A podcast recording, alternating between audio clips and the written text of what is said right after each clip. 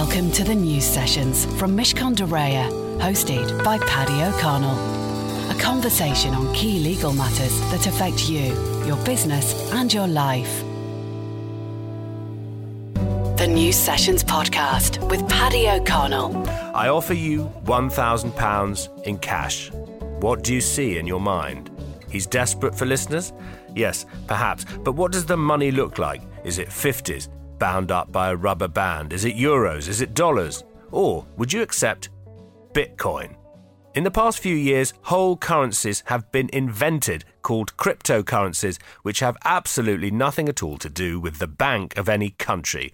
Today, we're going to open the vault of mystery about something now worth billions of pounds to ask what's in it for you and what about safety and tax. Here from law firm Mishcon de Reya, our tax lawyer Helen Cox. Hello, Helen.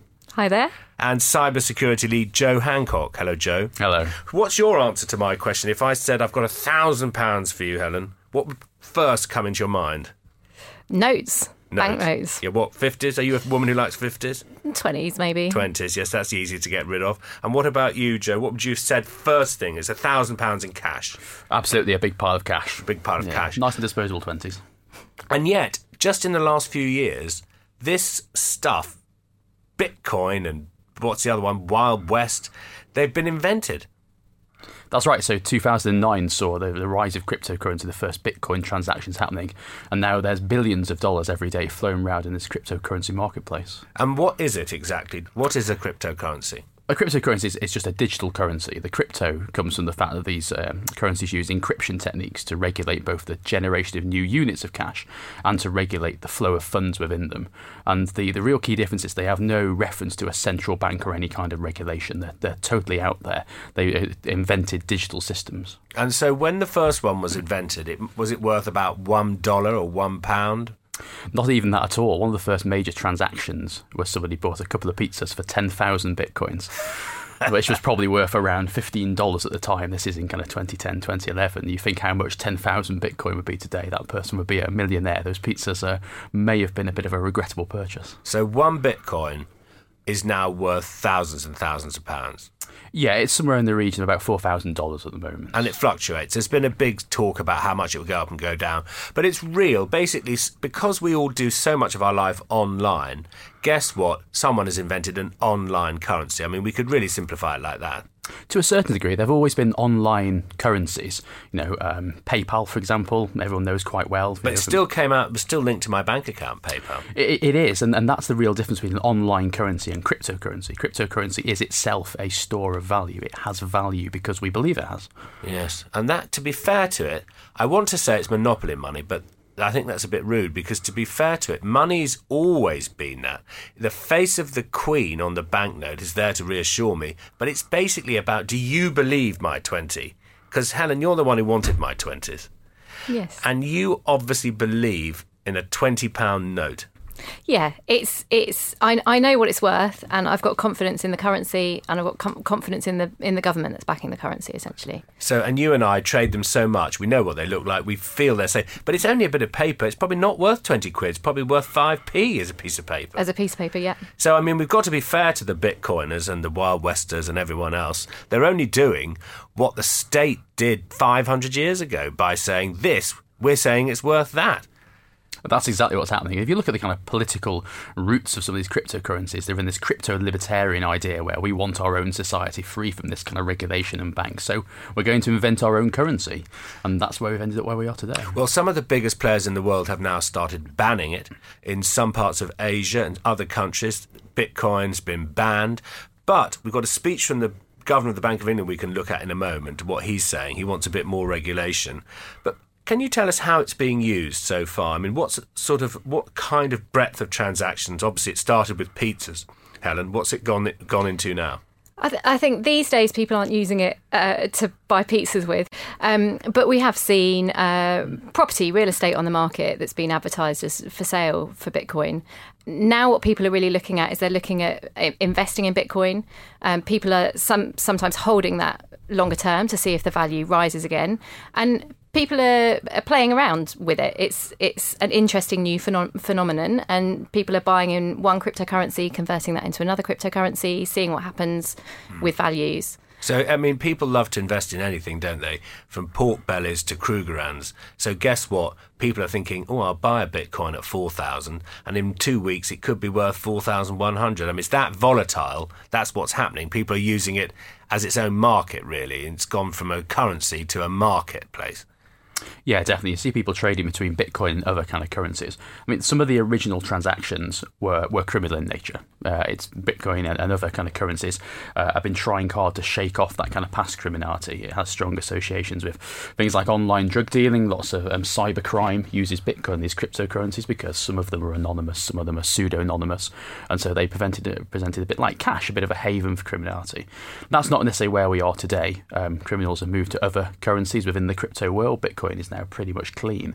But you you know you are seeing everything from you can get a debit card now that you can use to pay for things that will will debit you in Bitcoin um, but you don't really see anyone taking it on the high street yet. It really is, if you just look at Bitcoin, really is a store of value. People are holding onto it, a bit like you'd hold onto gold. Mm. And, and I've mentioned Wild West. That's another one as well, isn't it? Yes, there's. Uh, I mean, the, uh, last time I checked, there was 1,400 or 1,500 different kind of cryptocurrencies or kind of wow. altcoins from Bitcoin, uh, and there's new ones being added every day. It's so easy to go out and set up your own currency. All you need to do is get some people to accept it, uh, and at that point, you know, the, the value will potentially rise. Well, let's start with something that's always been a fact of life, a very real one tax. Now, have the government here in the UK thought if you're monkeying around with cryptocurrency, you can pay me and the Queen in pounds, shillings, and pence? Uh, I mean, I'm mixing my, my eras here. But has the state said you can do whatever you like over there, but you're going to have to pay tax on your winnings? Yes, they have. Yeah. Um, in 2014, uh, we had some guidance issued by HMRC. Um, not uh, not very specific guidance. Um, back then, it, we were still in the early days. Really, Joe said Bitcoin um, was first issued in 2009. I think in 2011, Litecoin appeared on the on the scene. That might be another um, cryptocurrency that listeners are familiar with. Um, 2015, Ether um, was launched. So 2014 was still relatively early days, um, and the guidance was not particularly specific. It said ultimately you're going to pay some tax, but it's going to depend on the the circumstances in which you've bought or sold your um, your Bitcoin um, and the Total the gain. people involved in the. It, it, it, could be a gain. It could be that you're trading, um, and you, you, could be taxing your profits. It could be gambling winnings. HMRC said. You oh, know, at, the, at could, the, beginning. At the beginning, they said it could have been such wow. a speculative investment that it's it's seen as it's seen as gambling winnings, which aren't um, subject to tax. That's amazing how far we've come. So mm. they were so bamboozled by by this, were they? They thought of it like a fruit machine. Yeah. Exactly. I mean, the, the other thing I suppose that'll interest investors listening now is many w- are used to pitting their gains against their losses. So imagine I had a portfolio of stocks on which I was showing a gain and I'd been p- pushing myself around Bitcoin and lost money. Is the revenue now going to allow an investor to take the loss on Bitcoin and match it against the gains made on some of our biggest blue chip firms? Is that happening yet? We're in a funny place because the revenue hasn't said anything since 2014. Funny that. Um, so all you can do really is look at basic principles and just how you'd pay tax on any other asset that you've purchased or any other profits that you've made on a business. Um, and I, in my view, yes, you should be able to offset your losses against um, your gains or your profits just as you can on normal um, normal rules. Now, Helen, obviously you are a tax lawyer and you are telling the world to pay tax. There will be people thinking, hang on a minute, if this is all notional, I, I haven't yet incurred any debt that the revenue knows about. I haven't gone into the real world with my pounds. Do you think there are people thinking, I'm not declaring something that it isn't a pound's gain at this point? Yeah, yeah, absolutely, quite possibly. But I think you've got to think about your longer term position. And it's all fine and well making millions of pounds equivalent of in cryptocurrency, but most people are going to want to spend that at some point in the future. Now, that might be by keeping it in an offshore bank account or by buying um, an expensive property in Notting Hill. But at some point, most people are going to want to turn their cryptocurrency back into cash or they're going to want to turn it into an asset. And it's at that point that um, that money uh, or your um, assets assets Okay. become yeah become traceable by HMRC because HMRC have um, a computer system called Connect and they're able to gather a huge amount of information about us all now individually as taxpayers. Ah, so, Um, so here's, here's an example. So I am on 20 grand a year shelf stacking in a supermarket. I'm on PAYE. At night, I'm a Bitcoin billionaire. And then I see a property in Notting Hill for 10 million. And in this future world, the estate agents are taking my Bitcoin. So I buy it with my Bitcoin. Suddenly, I've entered the real world and it's ping, ping on for the revenue. Yeah, your your purchase of that property is going to be registered at the land registry, and the revenue has access to the land registry. So there's every chance there's going to be a red flag up against your name. that the the PAYE income tax that you've been paying over the last few years doesn't quite align with the fact that you've bought this property. And in the last 12 months, we've seen the introduction of new powers for HMRC, um, which they can use to come along and ask you to justify where you where you got the wealth, where you got the money from um, to buy that property. That's when you're going to come unstuck. And wealth is such an interesting word, isn't it? I mean, it's taken me a long time to try and understand what it is. Certainly, it's, ta- it's still taking me a long time to try and get any. But in terms of currency trades, it's possible to flip without ever really having a position between the volatility of a market. That's where people have, um, listening might make money, where people who make money for years have made money in this way. So, is it possible for Bitcoiners to flip and make money which is taxable without actually actually ever cashing it in? Well, it's interesting because it's not really a question that HMRC addressed when they put their guidance out in 2014. Um, but we have seen other tax authorities in other jurisdictions, for example, the IRS in, in the United States, um, the Australian Tax Office, um, which have issued more detailed guidance in the last 12 months.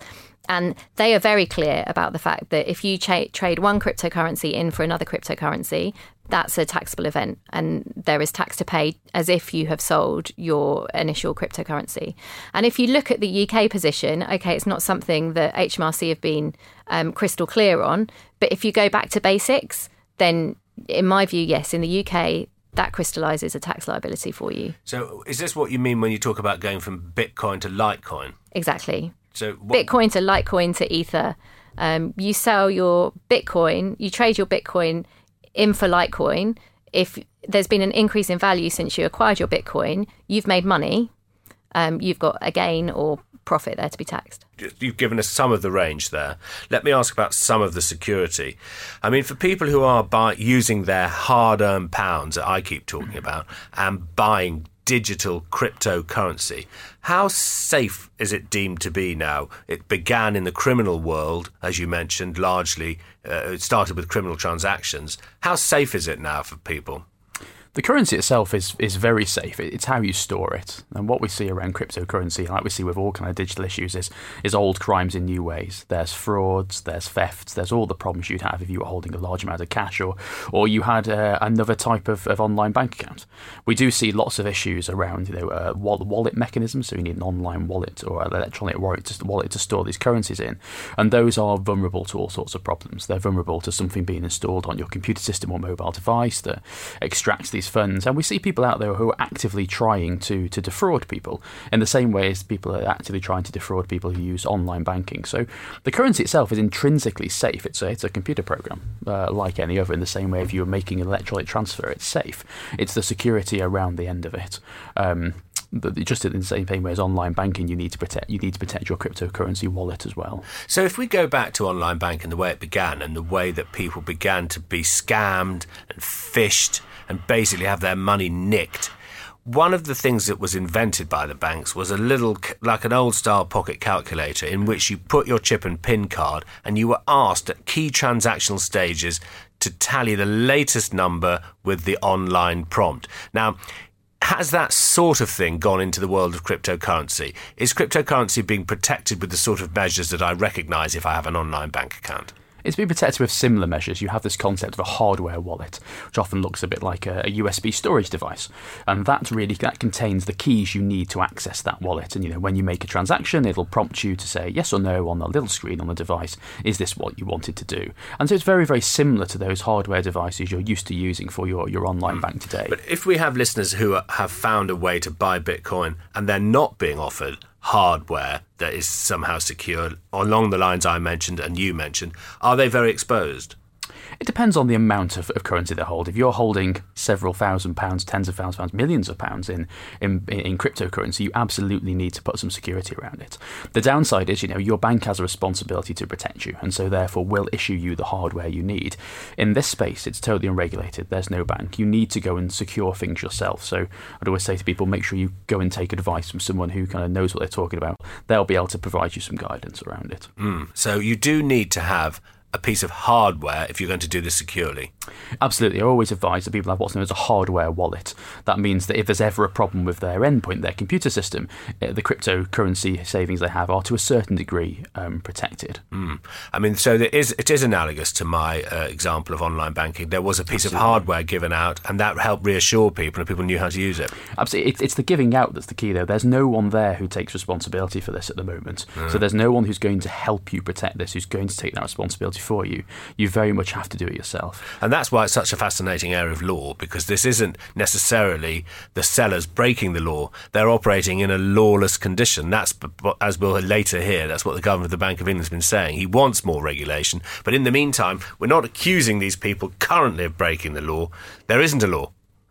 No, online transactions if you're doing something legitimate, it's it's legitimate. There's nothing really to worry about. It's it's the underlying activity. When we talked about kind of criminality earlier, that was things such as you know people selling drugs online. That is a criminal act, and people therefore are need to be worried about the proceeds of that. They just happen in this case to be in cryptocurrency, whereas your your average drug deal would be in cash it's still a criminal act. There's still a problem. There's no real difference because of the, the cryptocurrency involved. Right. So what about this? Um, I mean, I began by asking, you know, you listening, I was going to give you a thousand pounds, but if I take that concept, because I obviously now haven't, I've rather let you down. But if I take that concept, what if I want to give this stuff away as a gift in my lifetime mm-hmm. or in my will when I eventually uh, cark it? This is an interesting point, and this is another way in which you might be subject to tax. So just when you when you give anything away, that's potentially that's a disposal. It's treated for tax purposes a bit like you've sold it. Even if nobody's paid you for your cryptocurrency, if you've given it away and you've given it away and it's worth more now than when you acquired it, then that's treated as a gain and you're subject to tax. So, in my lifetime, is it subject to the normal sort of seven year rule? Can I give away anything and live seven years and there's no tax? For inheritance tax, yes. Yes. Yes. For inheritance tax, if you survive it by seven years, there shouldn't be any inheritance tax to pay. But if you're if you've made a gain on the cryptocurrency when you give it away, then you're potentially subject to capital gains tax on that gift. So I should look upon giving as selling. Yes, you should. And that's already. Have there been test cases? Has the revenue already come at people who've who've tried to get this no. sorted out. It's just your advice. This is just my advice. Yeah. Um, now there are certain reliefs available when you give anything away, um, and if it's uh, if it's a business asset, then you might be eligible for relief. If um, obviously everybody has a certain amount of gains that they can make each year that they don't have to pay any tax on. That's right. Um, so if you're within that limit, then there's not going to be tax to pay. But you need to you need to seek advice basically. And if I haven't, I mean, we know the risks of not making a will. If you don't make a will, the state gets it and then decides whether or not to give it to someone in your family. It's, it's a very big piece of advice. If you're listening and you haven't written a will, write a will. Uh, but on the subject of dying with cryptocurrency, if I haven't ascribed its value to anyone, if I haven't sold it or given it away, it's in my hardware wallet. It could just remain in the ether, kicking around with my name on it, and I've gone.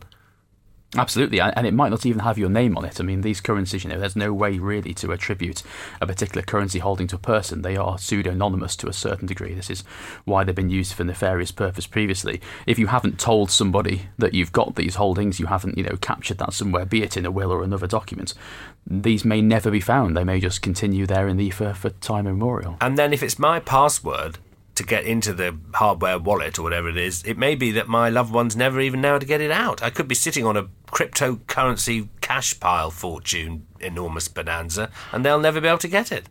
Exactly. So I mean exactly. that goes in that's hand in hand with all the way we need to get our affairs in order. We need to tell loved ones our Facebook password, we need to tell them on our death. We need yeah. to have a special folder, don't we, of all this stuff, including how to get at my cryptocurrency. Yeah. But it also needs to be kept securely because ultimately if somebody you know breaks into your house and steals your personal information, and they've got your keys to, and, and your hardware wallet in in their hands, then they're going to be able to take your cryptocurrency. It's all- so you have it- to think about security. I feel like you're you're, you're Keanu Reeves in the Matrix, and that, uh, that you know it's all the talk of, isn't it? You know, keep your cryptocurrency safe in case of death. I mean, it's totally new to me. I have to tell you. Um, if um, I want to hold my cryptocurrency jointly, is that possible with a business partner, with a life partner? Have we got into that level of intricacy yet? And what security arrangements could be put into place, do you think, to make that happen, Joe? Uh, it's an interesting question to me. It's it's no different than holding any other kind of asset in the same way that you think about your digital family photo album. It's just data. In the same way that will be kind of held and accessed by two parties. Your cryptocurrency could be the same. Um, it would be very different from a joint bank account, but again, because there's no names on it. But if you and a business partner both have access to the same wallets, if you if you know what's in there and you treat it like a bank account that you control, I see no reason why you shouldn't both or multiple parties be able to have access to it in the same way you would of any other kind of digital or data related assets. Yeah.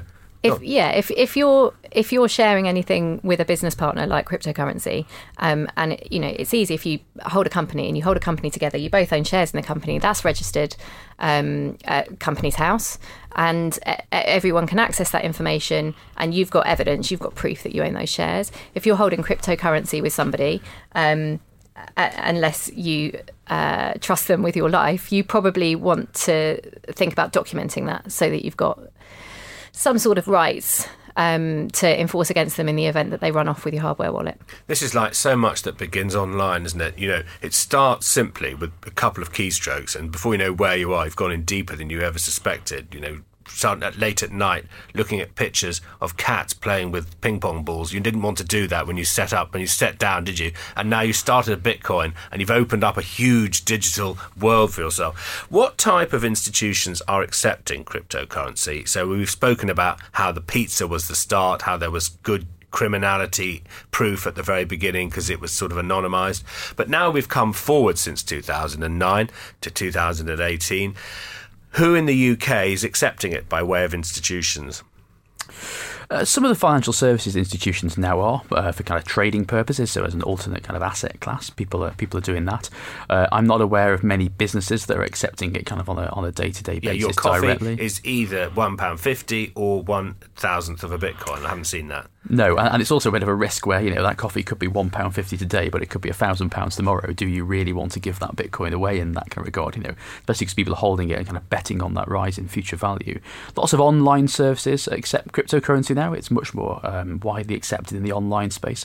But I, I think we will see more general acceptance of cryptocurrency in certain areas, which tend to lend themselves to technology more broadly.